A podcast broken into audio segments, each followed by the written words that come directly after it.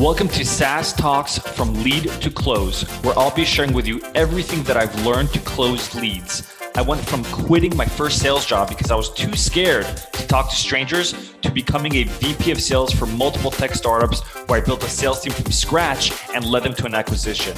I'll teach you how to schedule more demos on your calendars, close at least 50% of your demos, and build a pipeline large enough so you're always hitting quota. If you're looking to scale, then turn the volume up. If you want to level up your sales game, it's not just about speaking better, doing better demos, following up, closing.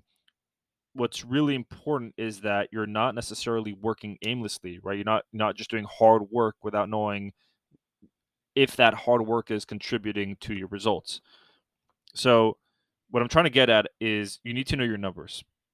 You want to be very data driven because when you're data driven and you're measuring your activity and your efforts with numbers, you're able to see results. That's why sales is so awesome because you can tell somebody, hey, say something, say the closing this way or ask the question this way, and they'll start seeing different results right away. Um, that's why I love sales because there's you you actually see an ROI on optimization relatively in a short period of time. Um, you know, some people when they do a demo, they'll start off the demo one way and other people start off a demo another way and that other way actually gets them a better opening than the first way and so um, you want to pay attention to numbers and there's a lot of numbers you can track in my opinion if you really want to get good at your your sales game um, you should measure three metrics um, and i think if you don't measure these three metrics you're, you're going to have a hard time understanding if your efforts are are in vain or not the first metric you should be measuring is your average deal conversion rate aka your close rate. Not necessarily on demos, but your overall deals, right? Out of all the deals that you get in your pipeline, the ones that you some of them get a demo, some of them that don't get a demo, whatever it is, what is the overall average close rate for those deals? The second metric you want to measure is your sales cycle, aka your time to close. Is it 30 days, 40 days? I know enterprise uh, level sales, their sales cycle is a lot longer. It could be minimum six months. For SMB, it can be you know like two months or less.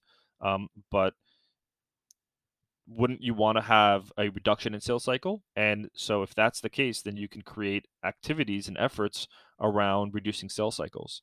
And then the third metric you want to keep track of is your ASP, aka your average sales price. Are you closing deals at a lower price or are you closing them at a higher price on average?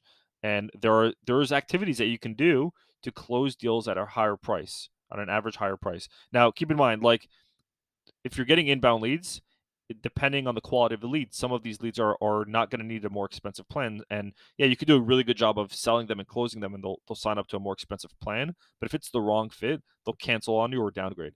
So the ones that are a fit and you feel like you could get them on a higher plan and they wouldn't cancel, those are the ones that you should focus on. So the three metrics is your deal conversion rate, aka your close rate, your sales cycle, average time to close, and then your average sales price. Those are the three main metrics I want you to look at.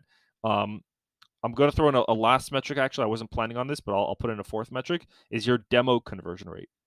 It's very similar to your deal win rate or your deal conversion rate, but your demo conversion rate only takes into consideration deals that or or leads that you've given a demo that have either closed or not closed. You want to pay attention to that as well. And just keep in mind though, if you're looking at your demo conversion rate for this month, let's just say we're in October, and you're going to look at that same report in November or December, and you look back, like back at October, you'll notice that the demo conversion rate will tend to fluctuate up. That means you'll have a higher demo conversion rate. And the reason for that is because the sales cycle. If some deals will take longer to close, and if they close, if you do a deal today, a demo today in October, and you only close them in December, if you in December look back at October demo conversion rate, you'll notice that it's higher because you've closed that deal only in November. Anyways, those are the three to four metrics that I want you to pay attention to because you can actually create efforts and activities that will contribute to increasing or decreasing those metrics. Thanks for listening to today's episode. If you found this relevant or practical at all, then please share this episode. Until next time, I'm your host, Mor Asulin.